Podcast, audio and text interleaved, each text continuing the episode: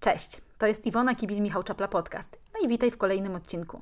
Z tej strony Iwona i dzisiaj przybliżę Ci temat jodu na diecie roślinnej. Jod jest jednym z takich składników odżywczych, na który należy zwrócić większą uwagę podczas bilansowania diet bezmięsnych. Także z tego odcinka podcastu dowiesz się, dlaczego tak jest, dlaczego on jest taki ważny, jak wygląda jego spożycie na dietach wegetariańskich i wegańskich oraz jak dostarczyć sobie jego wystarczającą ilość z diety. Dodam, że patronem odcinka podcastu jest marka suplementów diety Naturel, która w swojej ofercie ma m.in. produkty odpowiednie dla wegan i wegetarian. No to zaczynamy. Jod, chociaż jest pierwiastkiem śladowym w naszej diecie, to w naszym organizmie odgrywa niezwykle ważne role. Jest bowiem składnikiem niezbędnym do pracy tarczycy i produkcji jej hormonów, tyroksyny i trójjodotyroniny. A te z kolei potrzebne są do prawidłowego różnicowania się i rozwoju wielu tkanek. Hormony tarczycy są niezbędne m.in. do rozwoju ośrodkowego układu nerwowego, do prawidłowego wzrostu kości, warunkują prawidłowy przebieg dojrzewania płciowego, mają wpływ na metabolizm i termogenezę, na syntezę i katabolizm białek. Tarczyca też reguluje metabolizm tłuszczów, a w tym cholesterolu, a jod sam w sobie, oprócz tego, że jest składnikiem hormonów tarczycy, może również działać jako przeciwutleniacz, ma też działanie przeciwbakteryjne i przeciwzapalne. Poważny niedobór jodu prowadzi do rozwoju wola, czyli takiego widocznego obrzęku tarczycy.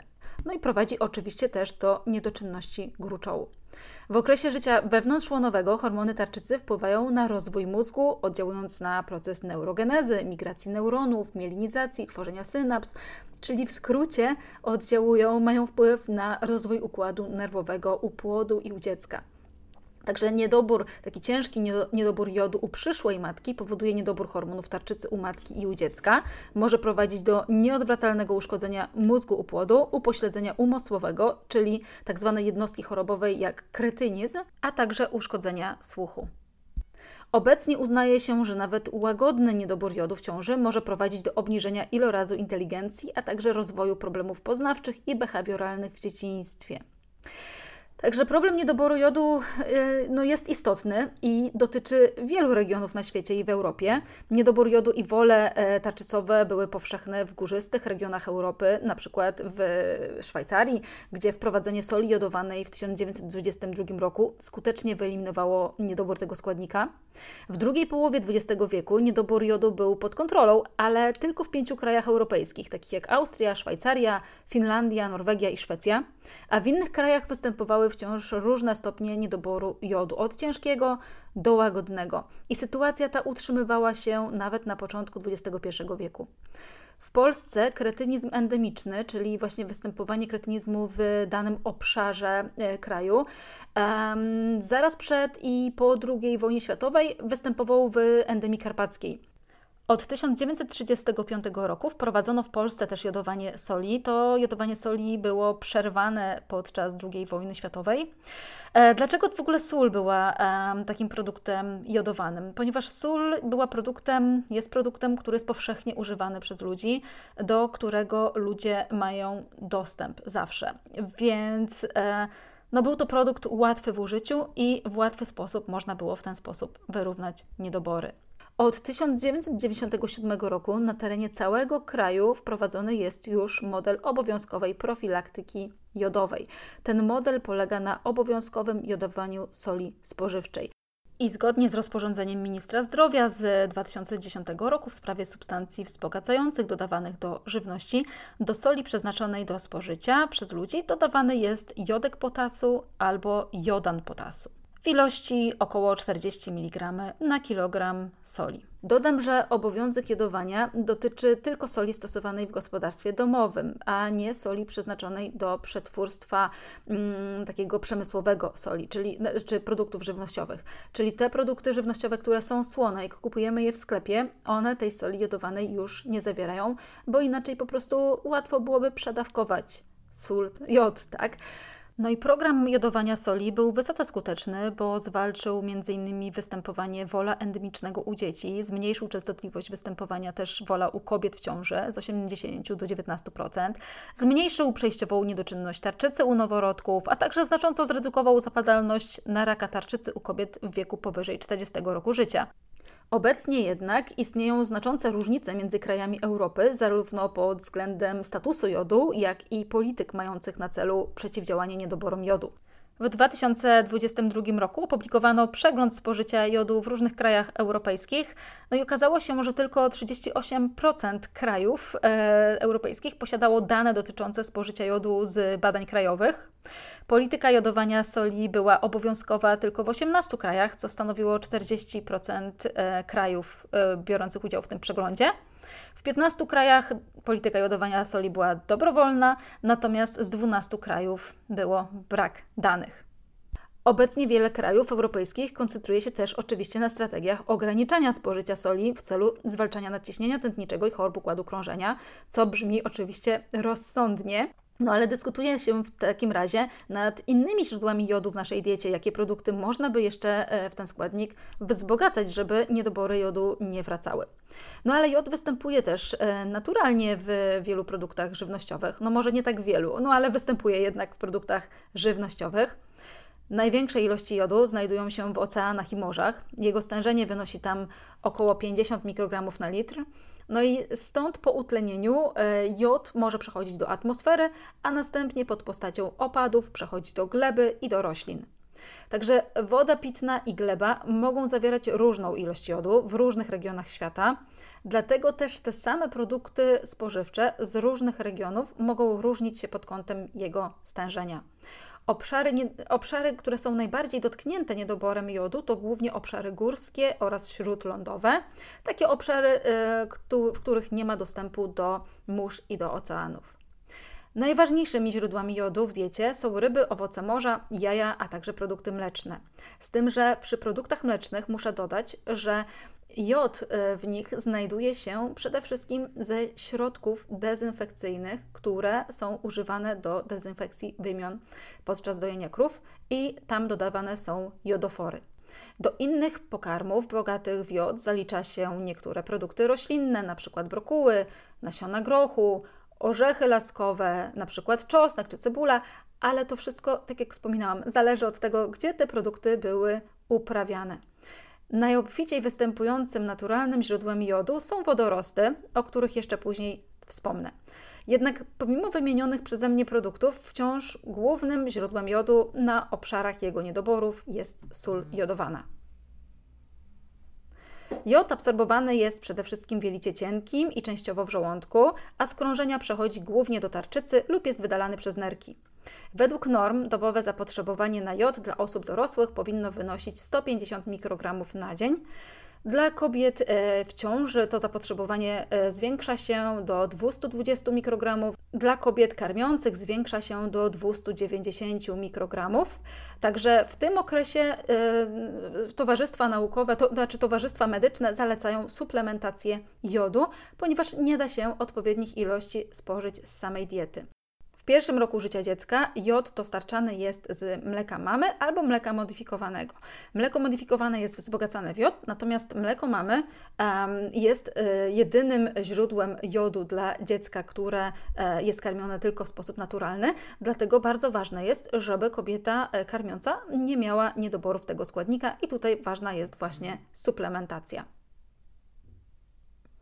W drugim roku życia zapotrzebowanie na jod wynosi 130 mikrogramów. U dzieci e, później już trochę starszych, od pierwszego do, e, roku życia do 6 lat, to jest 90 mikrogramów.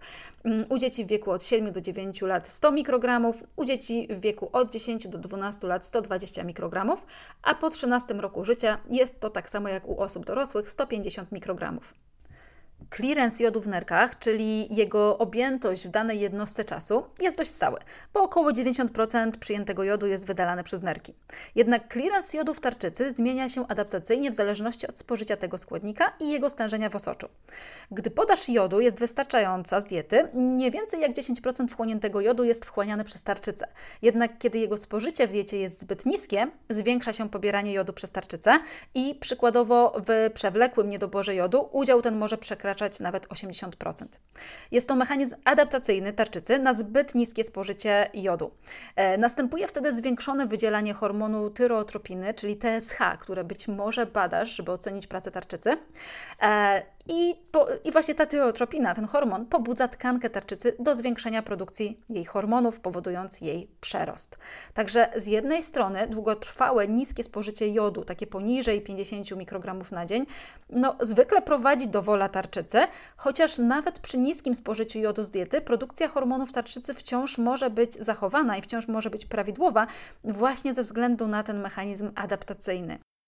Także niedostateczna synteza hormonów tarczycy i niedoczynność tarczycy u dorosłych występuje dopiero wtedy, gdy dzienne spożycie jodu spadnie dużo bardziej, czyli na przykład poniżej około 10-20 mikrogramów na dzień. Już jednak, kiedy jodu w diecie jest zbyt mało, czyli na przykład poniżej 100 mikrogramów na dzień, zaczynają się uruchamiać rezerwy zgromadzone w organizmie i obniża się jego wydalanie z moczem. Ponieważ, jak już wcześniej wspominałam, jod wydalany jest przez nerki, a przy niedoborze jodu z diety wydalanie z organizmu obniża się, to wydalanie jodu z moczem jest najbardziej czułą i wiarygodną metodą oceny spożycia e, tego składnika w populacji. Normalne stężenie jodu w moczu powinno wynosić powyżej 100 mikrogramów na litr. Natomiast gdy spada poniżej 50 mikrogramów, może rozwijać się wole tarczycowe, które sugeruje kliniczny niedobór jodu, a przy tym powiększenie tarczycy. Przy niskim spożyciu jodu z diety mm, jego niedobór dodatkowo potęgują substancje antyodżywcze, które znajdują się w roślinach i zaburzają produkcję hormonów tarczycy, m.in. poprzez e, osłabienie przyswajania jodu z diety. Są to goitrogeny, które występują w niektórych produktach żywnościowych, które są też nawet dość e, powszechnie spożywane przez wegan i wegetarian. Zaliczamy do nich glukozynolany, które występują w surowych warzywach krzyżowych, takie jak kalafior, brokuły, jarmuż, kapusta włoska, ale też e, izoflawony, które występują w soi i tiocyjanki, które występują na przykład w siemieniu lnianym, batatach i manioku. I chociaż spożywanie tych związków w dużych ilościach może potencjalnie przyczynić się do zaburzeń w syntezie hormonów tarczycy, bo może na przykład upośledzać e, przyswajanie jodu, a także zaburzać pracę enzymu peroksydaza tarczycowa, to od razu wspomnę, że, to znaczy uprzedzę, że dzieje się tak w przypadku, kiedy spożywa się dużo tych związków i jednocześnie w diecie jest zbyt mało jodu. Także musi to być taki warunek zachowany. Im mniejsze będzie spożycie jodu i tym, im większe spożycie goitrogenów, tym silniejsze będzie to działanie antyodżywcze goitrogenów. Przy niewyrównanej niedoczynności tarczycy z niedoboru jodu można jedynie uważać, żeby nie jeść e, zbyt dużych ilości warzyw krzyżowych na surowo, e, gdyż wtedy glukozynolany będą e, najbardziej aktywne w największej ilości, ale podczas obróbki kulinarnej ich zawartość jest w znaczącym stopniu zredukowana. Ale możemy też jeść e, rośliny krzyżowe nawet przy niedoczynności tarczycy. Nie trzeba ich ograniczać w diecie. Jeżeli ktoś ma dostateczne spożycie jodu z diety, e, nie musi się o nie martwić. Trzeba było jeść naprawdę bardzo duże ilości, żeby zaburzyć wtedy przyswajalność jodu a nawet warto dodawać je do diety, no bo mają szereg korzyści zdrowotnych. Podobnie jest z izoflawonami zawartymi w soi. Ja wiem, że na ten temat narosło bardzo dużo mitów, postanowiłam jednak nagrać o tym inny odcinek podcastu, żeby tutaj za bardzo nie zboczyć akurat z tematu, mhm, który obrałam, czyli tematu jodu. Tutaj wspominam tylko o tych związkach, ponieważ jednak one są dość istotne, szczególnie w przypadku wegan i wegetarian, gdzie jest e, więcej warzyw i owoców, więcej ogólnie produktów roślinnych w diecie niż u osób e, jedzących tradycyjnie i może być mniejsze e, spożycie jodu. No i właśnie, skąd wzięły się te obawy dotyczące niedoborów jodu u wegan i wegetarian? No, wzięły się z badań przeprowadzonych wśród wegan i wegetarian, no bo dostępne badania wskazują na niższy status, a także niższe spożycie e, jodu z diety w tych grupach w stosunku do grup kontrolnych. Na przykład badania z Wielkiej Brytanii wykazały, że wegetarianki spożywały tylko 2 trzecie normy na jod dziennej, a weganki jedynie 1 trzecią. W badaniu na Słowacji stwierdzono, że weganie i wegetarianie mają niższy status jodu w organizmie. To badanie było oparte też na badaniu właśnie e, jodu w wydalanym moczu. Tam 80% wegan wegan biorących w badaniu miało niedobory jodu. Wydalanie z moczem było właśnie poniżej 100 mikrogramów na litr. Badania z Norwegii wykazały, że około połowa wegan, wegetarian, a także mm, nawet peskatarian, tylko że u nich akurat troszeczkę mniej, bo 46%, no, miało całodobowe spożycie jodu z diety poniżej 100 mikrogramów na dzień, czyli nie spełniali normy spożycia. No i analizując te badania widzę, że nie chodzi tu tylko o wybór diety, czy wegańska, czy tradycyjna, tak, ale o dostępność produktów jodowanych, źródeł jodu w diecie uczestników oraz ich zwyczaje żywieniowe. Przede wszystkim nie we wszystkich krajach, w których prowadzono badania oceny statusu i spożycia jodu z diety, mm, był obowiązek jest obowiązek jodowania soli, co tutaj znacznie obniża dostęp do tego składnika w naszej diecie. E, przykładowo, wspominam, wspominałam właśnie przed chwilą o badaniu z Wielkiej Brytanii, a tam trudno w zasadzie o lepsze wyniki, no bo kiedy analizowano dostępność soli jodowanej w sklepach spożywczych, to okazało się, że na 77 marketów tylko w 32 marketach była dostępna taka sól. Ponadto zawartość jodu w tym produkcie była dość niska w porównaniu do tego, co my mamy w Polsce no bo my mamy na jedną łyżeczkę soli około 150 e, mikrogramów e, jodu, co jest regulowane prawnie, tak jak już e, wspominałam. Natomiast tam w soli, która była dostępna w marketach, to było około 57,5 mikrograma jodu na łyżeczkę. Czyli załóżmy, że nawet jeżeli ktoś solił e, około tam pół łyżeczki e, na dzień, no to i tak spożywał wtedy tylko jedną piątą normy zapotrzebowania na jod. Z moich obserwacji też wynika, że weganie częściej solą mniej, co w sumie jest dobrą praktyką ze względu na redukcję spożycia sodu z diety, jak już wcześniej wspominałam, ze względu też na redukcję ryzyka m.in. nadciśnienia tętniczego. Do tego jeszcze przejdę za chwilę, co zrobić wtedy, kiedy e, mniej akurat solimy i mamy mniejszą ilość soli jodowanej w diecie. Ale też zauważam, że weganie wybierają sól himalajską, która często nie jest jodowana, a jeżeli jedzą i tak sól w diecie, no to mniej się opłaca wtedy tę sól himalajską wybierać, no bo sól to sól, a jednak to źródło jodu jest tutaj istotne.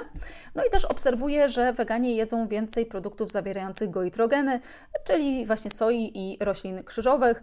I jak w tym przypadku, e, jak już e, wcześniej wspominałam, nie demonizujemy tych produktów w diecie, ale e, spożywanie dużych ilości tych produktów przy niskim spożyciu jodu z diety może mieć większy wpływ niestety na biodostępność tego składnika. Więc jeżeli na przykład weganie mają mało jodu i więcej tych produktów, to wtedy może się pojawić problem. Także biorąc pod uwagę wyniki badań, a także dostępność jodu ze źródeł e, roślinnych, z diety roślinnej, na pewno musimy zwiększyć świadomość e, żywieniową osób ograniczających mięso w tym zakresie. Jakie są bowiem źródła jodu w diecie wegetarian i wegan? No, są takie same lub podobne jak w przypadku diety tradycyjnej. E, tutaj odpadają jedynie właśnie ryby i owoce morza. Natomiast głównym składnikiem zapewniającym jod w diecie jest sól kuchenna jodowana, ale zostają też nabiał wodorosty, wzbogacana woda w jod, no i oczywiście w niewielkiej ilości niektóre warzywa i owoce. Jeżeli chodzi o nabiał, to może to być nawet istotne źródło jodu w diecie wegetarian, no bo przeliczono, że e, w mleku może być około od 103 do 196 mikrogramów jodu na litr podczas lata, a także około 141 do 236 mikrogramów na litr w zimie. Czyli w zimie jest więcej jodu w mleku w porównaniu do e, jodu w lecie. No i tutaj za, zależność właśnie ta jest zależna od pory roku, e, prawdopodobnie ze względu na okres laktacji krów. No i w okresie letnim zawartość jodu w mleku może być bardziej rozcieńczona ze względu na okres karmienia cieląt ale też e, zawartość jodu może się różnić w zależności od regionu wypasania krów oczywiście. Nad morzem będzie więcej jodu, w górach będzie mniej. Czy możemy polegać akurat tylko na nabiale? No nie bardzo możemy e, polegać tylko na nabiale, bo to też zależy ile kto je tego produktu na dzień, e, gdzie te produkty były kupione, tak, gdzie te krowy były wypasane, od pory roku zależy, ale gdzieś tam zawsze to może być jakieś dodatkowe źródło jodu w diecie osób, które nabiał spożywają. Znaczącym źródłem jodu mogą być także takie produkty jak woda jodowana, tylko w tym miejscu musimy właśnie wybierać wodę, która jest faktycznie jodowana, czyli e, no jest informacja mm, o dodatku jodu do wody na opakowaniu, a także wodorosty. Najpopularniejsze i najbardziej bogate w jod wodorosty to nori, wakame, kelp, a także kombu. Tylko, że problem tutaj jest też taki, że zawartość jodu w tych wodorostach jest dość szeroka. Na przykład w nori to może być od 30 do 185 mikrogramów na gram produktu, w wakame od 20 do 200 mikrogramów na gram produktu. Natomiast w kombu to może być nawet od ponad 2000 do około 10 tysięcy mikrogramów na gram produktu. Także oszacowanie mm, spożycia też jest trudne i dobór y, ilości wodorostów, które powinniśmy spożywać w ciągu dnia czy w ciągu tygodnia, mm, no też nie jest łatwy, żeby ustalić taką dawkę, którą należałoby spożywać, żeby osiągnąć odpowiednie spożycie jodu. Biorąc pod uwagę te powyższe dane właśnie z zawartością jodu w wodorostach, no można by, można by sugerować, że na przykład e, jeden listek e, nori, czyli około 2,5 grama, to by była taka porcja jodu e, dzienna tak, dla danej osoby dorosłej. Do tego wakame to może być tam 0,3 do 3 gramów na dzień, a kombu to nawet bardzo, bardzo znikoma ilość. No można to też rozłożyć oczywiście na tygodniowe spożycie. Ale w przypadku kombu też łatwo jest przedawkować, no bo zawiera naprawdę dużo jodu. E, no i zawartość jodu w wodorostach jest też różna. Znowu, tak samo jak w przypadku nabiału, ale tutaj zawartość jodu może się różnić w zależności od tego, z, skąd one pochodzą. Mm, dodatkowo znowu ta zawartość się waha w zależności od pory roku, głębokości wody, na której rosły, temperatury wody, także e, ciężko to dokładnie oszacować. Dieta tradycyjna w porównaniu do wegańskiej zawiera więcej źródeł jodu, no bo tutaj oprócz e, nabiału to jeszcze są dodatkowo ryby i owoce morza i te mogą stanowić dobre źródło tego składnika. Ale też oczywiście nie każdy na diecie tradycyjnej będzie jadł te produkty, tak jak i nie każdy na diecie tradycyjnej będzie używał soli jodowanej. Więc tak jak wcześniej wspominałam, to wszystko nie zależy tylko od wyboru diety, ale od dostępności produktów e, zawierających jod w naszej diecie. Ostatnio przeglądałam wyniki badania ankietowego przeprowadzonego w Polsce. E, brało w tym udział w tym badaniu ponad 2200 uczestników, w tym było aż 1000 wegan. Uczestnicy byli w wieku 18 do 80 lat. Sprawdzano, z jakich produktów uczestnicy czerpią jod, dzienne spożycie jodu. Okazało się, że jod z nabiału stanowił tylko 17% zalecanego spożycia dziennego u kobiet i 19% u mężczyzn. Ryby morskie i owoce morza przyczyniły się jedynie do spożycia jodu na poziomie 23% normy. Ogólnie uczestnicy badania mieli niskie spożycie tych produktów, oczywiście i tak wyższe od wegan, którzy tych produktów w diecie nie mieli wcale, ale no, uczestnicy badania ryb w zasadzie jakoś tam specjalnie nie jedli, więc nie mieli jodu akurat z tych produktów za bardzo. No i w końcu jod znajdziemy też w suplementach diety. W suplementach diety najczęściej znajdziemy wodorosty, np. kelp, a także jodek potasu. Te suplementy mogłyby być rozwiązaniem dla osób, które e, nie używają soli jodowanej, bo na przykład mało solą. Bo jeżeli ktoś używa soli zwykłej, e, himalajskiej, tak powiedzmy nie zwykłej, tylko himalajskiej, która nie jest jodowana, no to ja bym polecała raczej zamienić na tą jodowaną. Bo sól to sól i po prostu i tak dobrze byłoby ją ograniczać. To jest bardzo ważne. E, natomiast jeżeli ktoś ogranicza ogólnie spożycie soli, nie ma nabiału w diecie, nie ma ryb w diecie, podejrzewa, że ma zbyt niskie spożycie jodu z diety, to tutaj suplementacja jodem byłaby dobrym pomysłem. Dobrze by było tą dawkę dobrać oczywiście z dietetykiem um, lub innym specjalistą zdrowia, który będzie się znał na tym temacie. Natomiast możemy ją też dobrać na podstawie mm, naszego takiego orientacyjnego spożycia z diety, wiedząc, które produkty z diety są głównym źródłem jodu. Wybierając suplement z jodem, bardzo ważne jest, żeby zwrócić uwagę na dawkę, którą sugeruje producent. No i oczywiście na nasze zapotrzebowanie. Pamiętaj, że jeżeli jesteś kobietą w ciąży czy karmiącą, no to masz wyższe zapotrzebowanie i wtedy dawkę dobierz sobie z dietetykiem lub lekarzem prowadzącym. Natomiast jeżeli jesteś osobą dorosłą i wiesz, że Twoja dzienna norma, Twoje dzienne zapotrzebowanie wynosi 150 mikrogramów, a także nie masz za bardzo innych źródeł jodu w diecie, to oczywiście możesz przyjmować 150 mikrogramów na dzień. Jeżeli masz e, sól jodowaną w diecie lub masz więcej innych źródeł jodu, jesz na przykład regularnie wodorosty albo jesz nabiał, możesz, e, no i dodatkowo dodajesz tutaj sól jodowaną, możesz na przykład te 150 mikrogramów brać raz na dwa dni. Tutaj w zależności oczywiście od tego, jakie masz źródła jodu w diecie i ile masz tych źródeł jodu w diecie.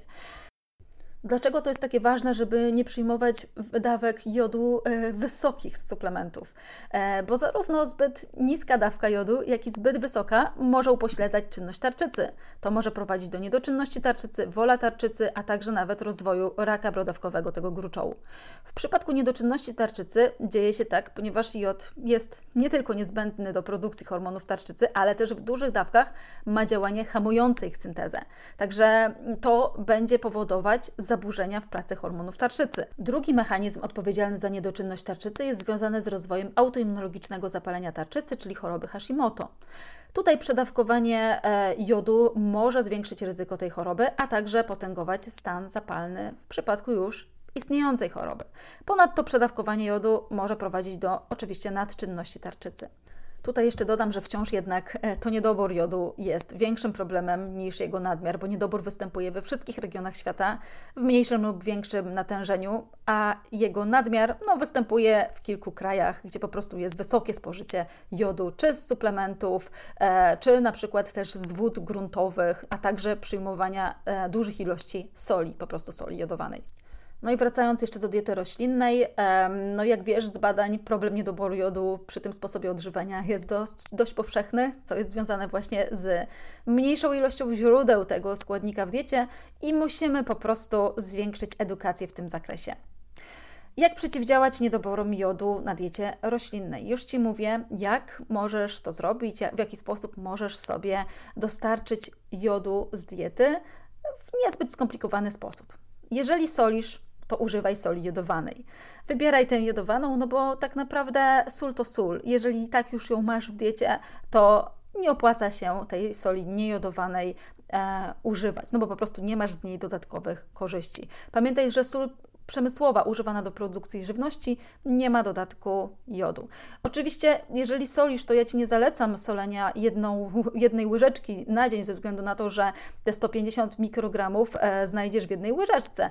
Wystarczy, że dodajesz sól w ilości około pół łyżeczki i inne e, źródła jodu do tego. Te inne źródła jodu to mogą być właśnie e, czy orzechy, nasiona, warzywa, ale też to może być suplement z jodem. To nie musi być wtedy codziennie, ale może być na przykład raz na 2-3 dni dodatkowa, dodatkowa dawka jodu.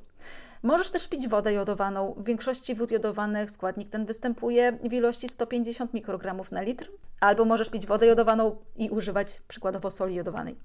Możesz e, spożywać kilka razy w tygodniu wodorosty. Ja bym nie polegała tylko na samych wodorostach, um, natomiast jeżeli i tak spożywasz wodorosty, no to gdzieś tam to jest dodatkowe źródło jodu dla Ciebie. No i ostatecznie też możesz polegać na suplementach diety. Tutaj pamiętaj, że suplement diety dobierasz zawsze, taką dawkę suplementu diety dobierasz zawsze do swojego spożycia jodu z diety, a także do zapotrzebowania. Czyli jeżeli jesteś osobą dorosłą, masz zapotrzebowanie 150 mikrogramów na dzień e, i nie masz za bardzo źródeł jodu z diety, no to możesz oczywiście 150 mikrogramów na dzień przyjmować. Jeżeli uważasz, że masz trochę źródeł jodu w diecie, no to możesz tę dawkę przyjmować na przykład raz na 2-3 dni. E, profilaktycznie profilaktycznie, żeby nie dopuszczać do niedoborów. Jeżeli jesteś kobietą w ciąży czy karmiącą, to musisz suplementować e, jod z diety, a tę dawkę dobierz sobie najlepiej ze swoim lekarzem prowadzącym lub e, dietetykiem. E, ta dawka zazwyczaj wynosi od 150 do 200 mikrogramów. Trochę inaczej na diecie roślinnej będzie wyglądać suplementacja jodem u najmłodszych dzieci i ogólnie u młodszych, tak? U młodszych osób, powiedzmy, gdzie ta dawka jest mniejsza niż 150 mikrogramów na dzień.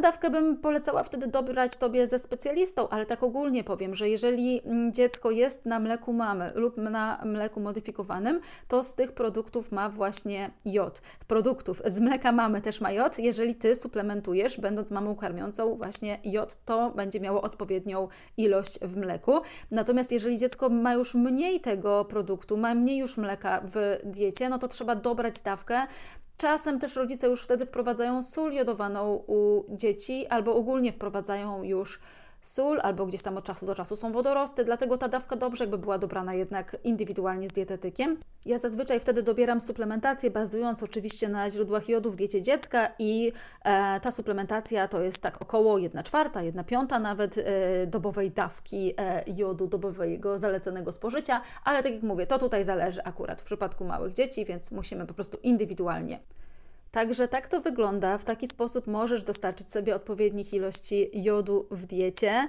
E, I pamiętaj też o tym, że im więcej masz też e, goitrogenów w swojej diecie, czyli na przykład warzyw krzyżowych, e, na przykład soi, tym bardziej musisz zadbać o odpowiednie spożycie jodu. I nie mówię w tym miejscu, że spożycie warzyw krzyżowych czy soi jest niewskazane, jak najbardziej jest wskazane, tylko pamiętaj, że jedząc większe ilości tych produktów, musisz mieć odpowiednią ilość jodu w swojej diecie. Nie znaczy to, że masz wtedy jeść więcej jodu w stosunku do zalecanych e, norm, tylko po prostu zadbaj o to, żeby spożyć odpowiednią ilość w stosunku do zapotrzebowania. Na koniec bardzo Ci dziękuję za wysłuchanie całego odcinka podcastu. Starałam się w zwięzły sposób omówić cały temat. Mam nadzieję, że cały ten odcinek podcastu jest dla Ciebie bardzo praktyczny. W opisie podcastu znajdziesz linki do wspomnianych przeze mnie w całym odcinku badań, a na koniec dodam jeszcze, że patronem odcinka podcastu była marka suplementów diety Naturel, która w swojej ofercie ma m.in. odpowiednie produkty dla wegan i wegetarian.